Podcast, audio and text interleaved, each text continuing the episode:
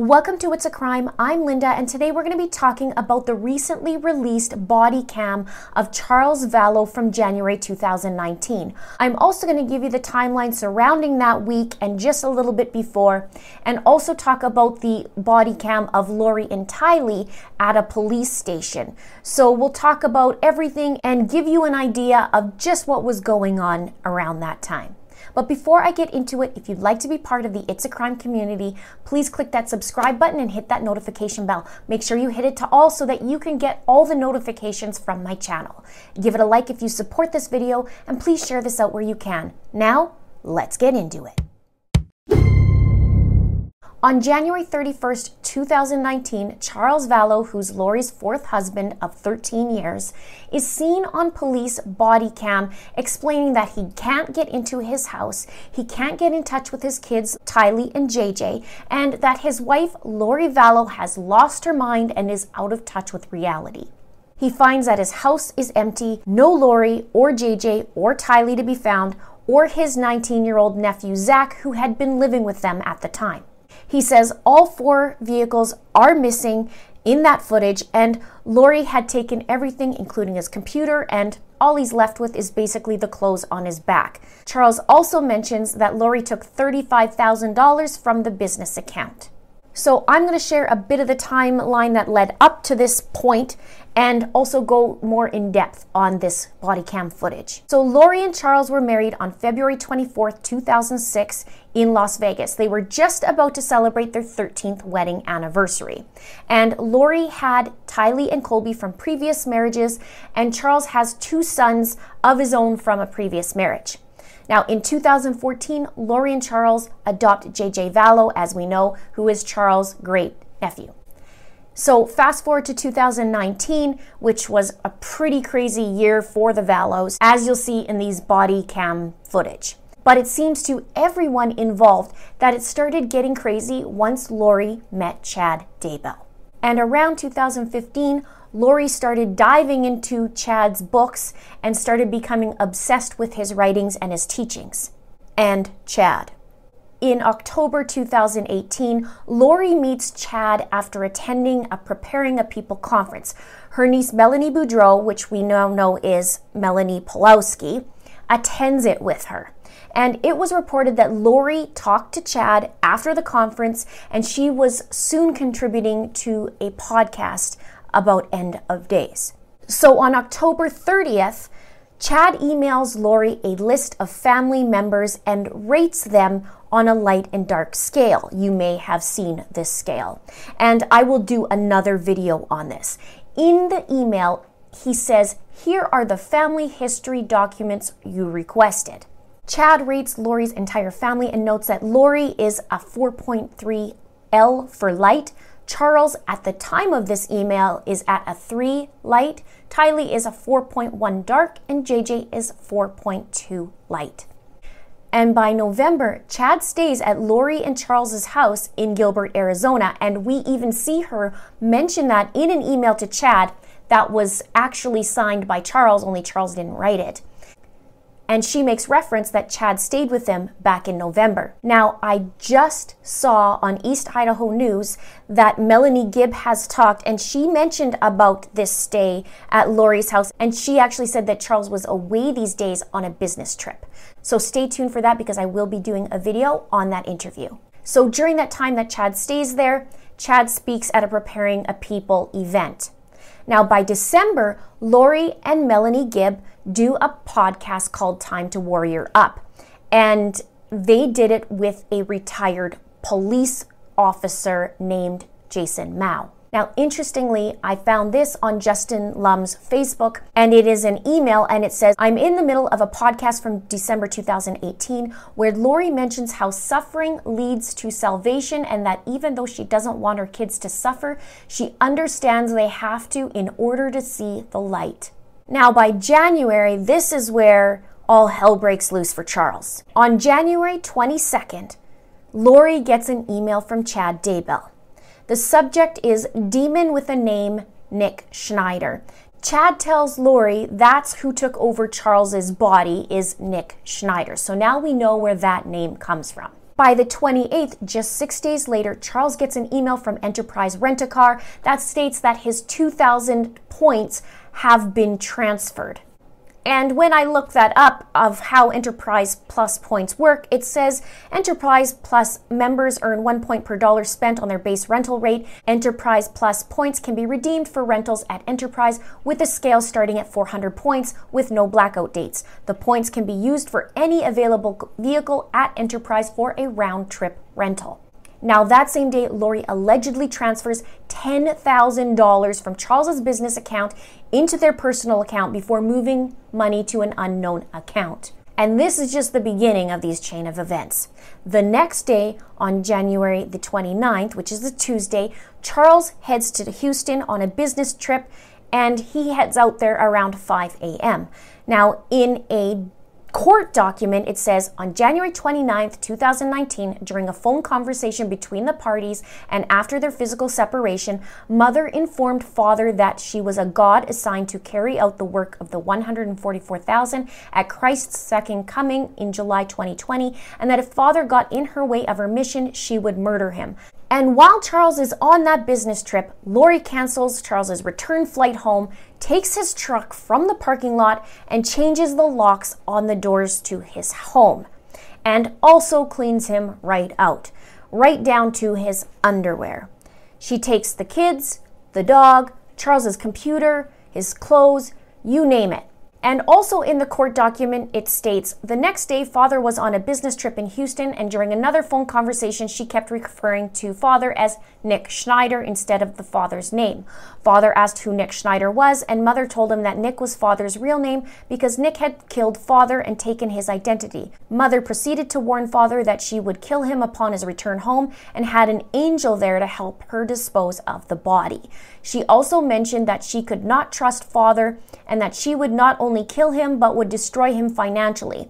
Since that conversation, mother's communications with father have been rare and intermittent. Upon his return home, father petitioned for and received an order of protection against mother in the Maricopa County Superior Court. So then, Lori allegedly transfers another $25,000 from the business account to the joint account, and then from the joint account to the same unknown account, leaving the account at less than $1,000. She's now allegedly taken $35,000 in total at this point, and Charles has payroll due by that Friday on Friday, February the 2nd. Charles then files for an order of protection against Lori and requests an involuntary psych hold at Community Bridges. And Lori's past friend, April Raymond, who is from Hawaii, she said that Lori told her that Charles was dead and had a demon living inside him. And then Lori later changed her story and said he was alive, but that any day Lori was going to get a call that he was dead. Now, just after midnight on January 31st, Charles has the cops show up to his home and is seen on body cam footage. He explains that he can't get into his house, he can't get in touch with his kids, Tylee and JJ, and that his wife, Lori Vallow, has lost her mind and is out of touch with reality. He also mentions the order he has for community bridges and wants to serve it to her. Here's what's notable about this body cam footage. Right in the beginning, he mentions Lori is out of touch with reality. Have a look. So what's going on tonight? I can't get in touch with my, my kids, How old are your kids? six and a half and 16. Okay. Um, How long have you been trying? two days. Okay. But she, she's lost her mind. I, I, I, don't know how else to say it. We're LDS. She thinks she's a resurrected being and a, and a, a God and mem- member of the 144,000. She's come. Jesus is coming next year. He then talks about his friend who picked him up. His name is Gabe. And he picked him up at the airport because he doesn't have his vehicle anymore. And then they went to Community Bridges and Charles filed a report. And he talks about how she's threatened. She took all the money out of her bank account today. My truck is gone from the airport. She went to the airport and got it. I just flew in from Houston, from Dallas. Houston and Dallas. So, uh, So where's your truck? I don't know. Okay. Took a good friend of mine's truck and picked me up. I went to the CSI to file a report, uh, which is the community bridges or something. filed a report. So you did, you did, you did the petition? Yeah, they ordered a pickup Okay. What They time did. did you do, do that? hour and a half ago. Okay. So what makes her a danger to herself and to She's others? threatened me, murder me, kill me. She and threatened to murder you? Yes, and she said. How I did she do that? My, my bishop right there is in the car. He was on the phone with me today when she said, I will have you destroyed, was what she said there. Okay, that's not, that's don't- a threat to kill you. Yesterday was a threat to kill me. Today, Okay. of course, What, a threat to what did she say yesterday?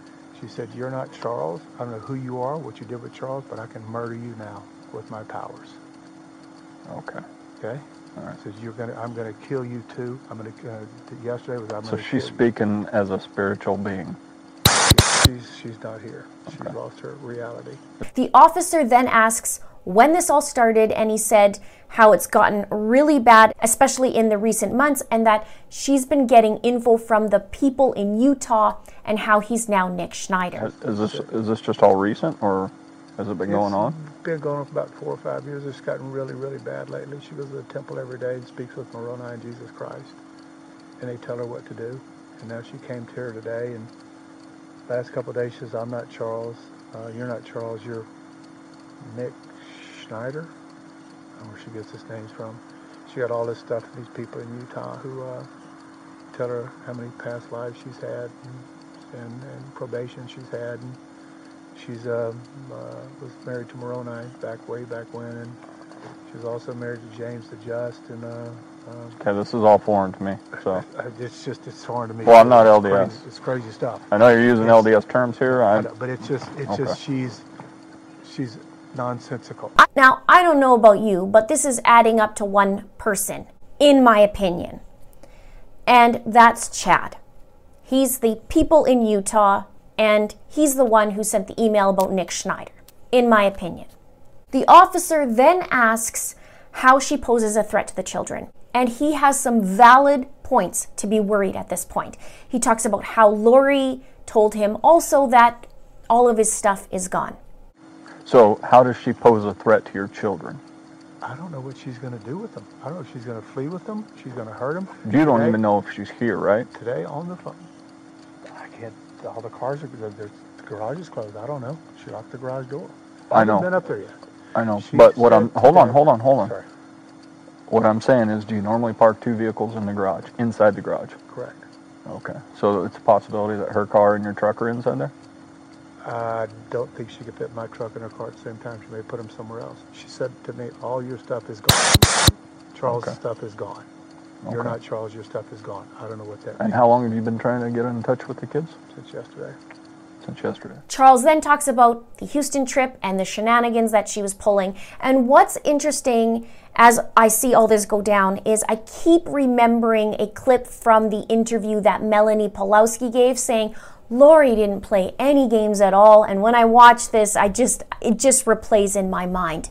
This shows a very different picture, doesn't it? Now, in this next clip, Charles talks about how much he loves Lori, how she is going to rate people being dark, and how Lori has lost connection. Flew back today, Tonight, tonight. she canceled my flight. She came to the airport, took my truck. Um, Did she tell you that? No, it's. I, she knows the code. She knows where it's parked. She went. Did she go with you to the airport? No, but she's been. I go to the airport. I fly 45 round trips a year. She Okay. knows where I park. I've got handicap plates because JJ's handicapped. Uh huh. So, Did you file a stolen? no, vehicle I report I, with I Phoenix? know she took it. How do you know? You suspect. I suspect. Okay, Okay. I suspect. All right. I know your term. So, Okay. uh, yeah, but Without concrete evidence, we no can't con- say I for sure. suspect. Okay. And she has the keys, the code. or It's a Ford, the code door code. Door code. and um, I just want to see my boys okay. And she's got a pickup order. I need to go. She needs to go, and I'm gonna take my son. So you normally live here? Yeah, oh yeah, I live here. Okay. Yeah, all my stuff's in my house. Okay. We got a service dog in there, beautiful dog. My daughter's in the front window right there So let me ask you this: When you came back, why didn't you just go to the home? because she told me not to come near it. All my stuff is gone. Okay. I'm not stupid. She could have done anything. Okay. I thought this would be the best way to do it. With what she's gone through and what Gabe witnessed with me on the phone today, I thought it was best to have her. She's psychologically, she's gone. Something's happened to her. How old is she? 30, 45. 45. beautiful So, woman. Eh, just, so just- if we talk to her, is she going to be able to have a rational conversation with her? Oh, she will. I'm sure she will. Okay. Yeah, she's she's just. you She'll probably tell me. I'm crazy, huh? Is that what you suspect? Probably. But Okay. she, you're a dark spirit. What she's going to tell you. Okay. Okay, I'm a dark spirit. Gabe's with me. He's our bishop. He's going to be a dark spirit. Whatever that means. Okay, You're evil. And you said this has been going on for like four years? Well, it's to an extent, but it's gotten really bad the last several months. And I've been trying to ignore it because hoping it'll get better. Is she on any medications? No, No. she won't do medications. She's Okay. a, Has she been to a doctor? She won't go to the doctor because she's a translated being, and they would find out she's translated. She cannot be killed. She cannot die. And that's what she thinks? Yes. Okay. She And she's that. been telling you that? Yes, and, and Gabe too. Okay. He heard this, not just me. This isn't coming. I'm, I love her to death. This is killing me, officer. Well, I can understand. I, I, our 13th anniversary next month. We've been at a great marriage. All of a sudden, the last month it just blew up. Mm-hmm. She just lost connection. And I must say, in my own opinion and from my observation, Charles seems genuinely concerned. He hasn't seen his children in a couple days. He can't get a hold of them. Lori isn't talking normal, and that he is genuinely concerned for his kids. He's been threatened to be killed, and that she's a translated being, and that if he gets in her way, she's going to murder him. He talks about how he loves her so much, and we do hear from everyone involved. Even Colby said, yeah, Charles would do anything from, for Lori, and he just wants to make her happy. And here he is talking to officers saying, Look, I love my wife. We've almost been married for 13 years. She's talking nonsensical, and I don't know what's going on, but I'm very concerned and don't know what's happened to my kids or what she's going to do. These are all valid points. And I feel, in my opinion, that he's going about it the right way at this point. He's getting the cops involved because he's concerned, and he got this petition for uh, Community Bridges to check on her psychiatric condition. So at this point, Charles tries to get into the garage because he can't get into the house, and he finally figures out the key code and gets in there. And then he talks about how all the cars are gone. Have a look. There you go. Cars all gone.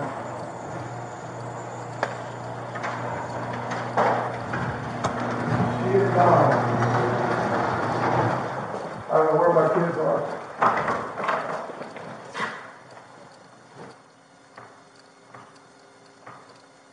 Support for this podcast and the following message come from Corient. Corient provides wealth management services centered around you. They focus on exceeding your expectations and simplifying your life. Corient has been helping high achievers just like you enjoy their lives more fully, preserve their wealth, and provide for the people, causes, and communities they care about. As one of the largest integrated fee only registered investment advisors in the U.S., Corient has deeply experienced teams in 23 strategic locations. Corient has extensive knowledge spanning the full spectrum of planning, investing, lending, and money management disciplines. Leverage Corient's exclusive network of experts to craft custom solutions designed to help you reach your financial goals, no matter how complex they may be. Real wealth requires real solutions. For more information, connect with a wealth advisor today at corient.com. That's C O R I E N T.com. Corient.com.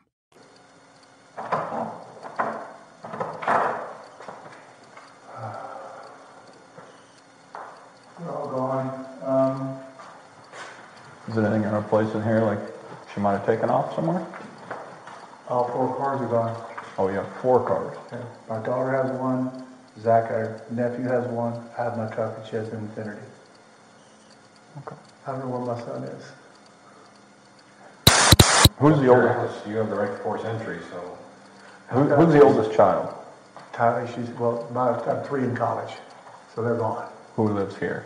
That's the Tylee is oldest. 16. Zach is 19. He's our nephew. He's living here. Okay. And you tried calling him? Yes. Why, why, why, why won't he I answer? don't know. He Okay. won't answer. She's got him buffaloed too. I don't know what she told him. He then tries to break down his door once he gets into that garage, and they have a good chuckle because he tries to donkey kick it and he says it's actually harder than it looks on TV. Then the cop actually breaks down the door, and then the officer asks permission uh, to enter the house. And then you can hear Charles say, Oh my God. And he just sounds like he's bewildered and that he's just in awe of what's going on. All clear? Oh my God. I can't do She's. I don't get this, guys. What have I done? And in that line, what have I done? He just sounds like he's in disbelief, like, what have I done to deserve this? Next, they all gather outside, and the officer tells Charles since he was away, as a parent, Lori has the right to take her children. They talked about the words that Lori used and about destroy and it being subjective. Gabe is also standing at this point with Charles, who is the guy who helped him out, and Charles did refer to him as the bishop. But what I did notice though is that the officer talking um, about not it being a direct threat to Charles, but Charles mentioned earlier on that body cam that she did make a threat, but it was the day before. And when it was reiterated, Charles did not correct the officer, but I'm not sure if Charles just wasn't listening to this point. But the officers were talking to Gabe about it, so we're not sure um, if he just tuned out or what happened or just decided not to reiterate it. I'm not sure. So, one thing I wanted to mention is just how calm Charles seems to be in this stressful situation, in my opinion it looks like he's doing his best to do the right thing and do things in a calm manner and the right way. His demeanor seems, in my opinion, not to be threatening. He's not angry. He just looks like he's in disbelief and he just wants to get this figure out. He wants to see his kids and he wants Lori to get the help he needs, in my opinion. Do you agree? Let me know in the comments below. And yet, what concerns me is the police officers come to check on the kids and do a welfare check. They actually use those words on cam. And the kids aren't there and everything is wiped out. Charles has an order for community bridges for her mental health. She wipes out his bank account. He says, Look, guys, what can I possibly do? He says that directly to the cops. And he just wants to find the kids and make sure they're okay. And after her crazy talking, I can understand why he wants to know and have peace that his, his kids are okay. Because she even said in there, I don't care what has happened to the kids. Or I don't care what happens to them. That's concerning. Now, maybe the police officers can't do much more than do this check. But we gotta remember too that Charles has known Lori for over 13 years. They've been married for 13 years, so I assume they've known each other for more than 13 years and he knows how she is. And if he's saying she's lost touch with reality, and it sounds like she is, and even a witness who is Gabe said she's sounding like some of her statements are not right, then these are valid points. Now, the one thing I do wonder is why didn't the officers make a quick phone call to Lori on that call? And the reason why I say that is what I'm about to talk about on Lori's body cam footage. But let's just note that there was no phone call made, that is my understanding, in that call. They could have just made a phone call and say, hey, Lori, like, do you have your kids? May I speak to them? Where are you? Let's just figure this out. But it doesn't look like there's any form of that. So that morning, Lori is actually seen on police body cam and she's making a report because her buddy Jason Mow, who was the ex officer, told her to do so. Now, Lori says that the night before she did stay in a hotel with the kids, and that's seen on this video clip. She said that she took JJ to school and that Charles stole her purse from her. Now, as she's seen on camera, you see Tylee actually shush her mom twice in the video.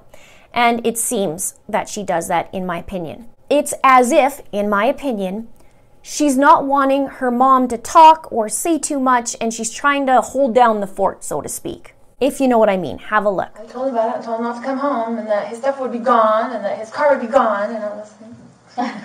so he's, he's acting like that my son was in danger. I was worried about JJ's right. safety and things and texting her like he's. So there was two points that she shushes her mom when Lori starts talking about he's acting like my son is in danger and she shushes her.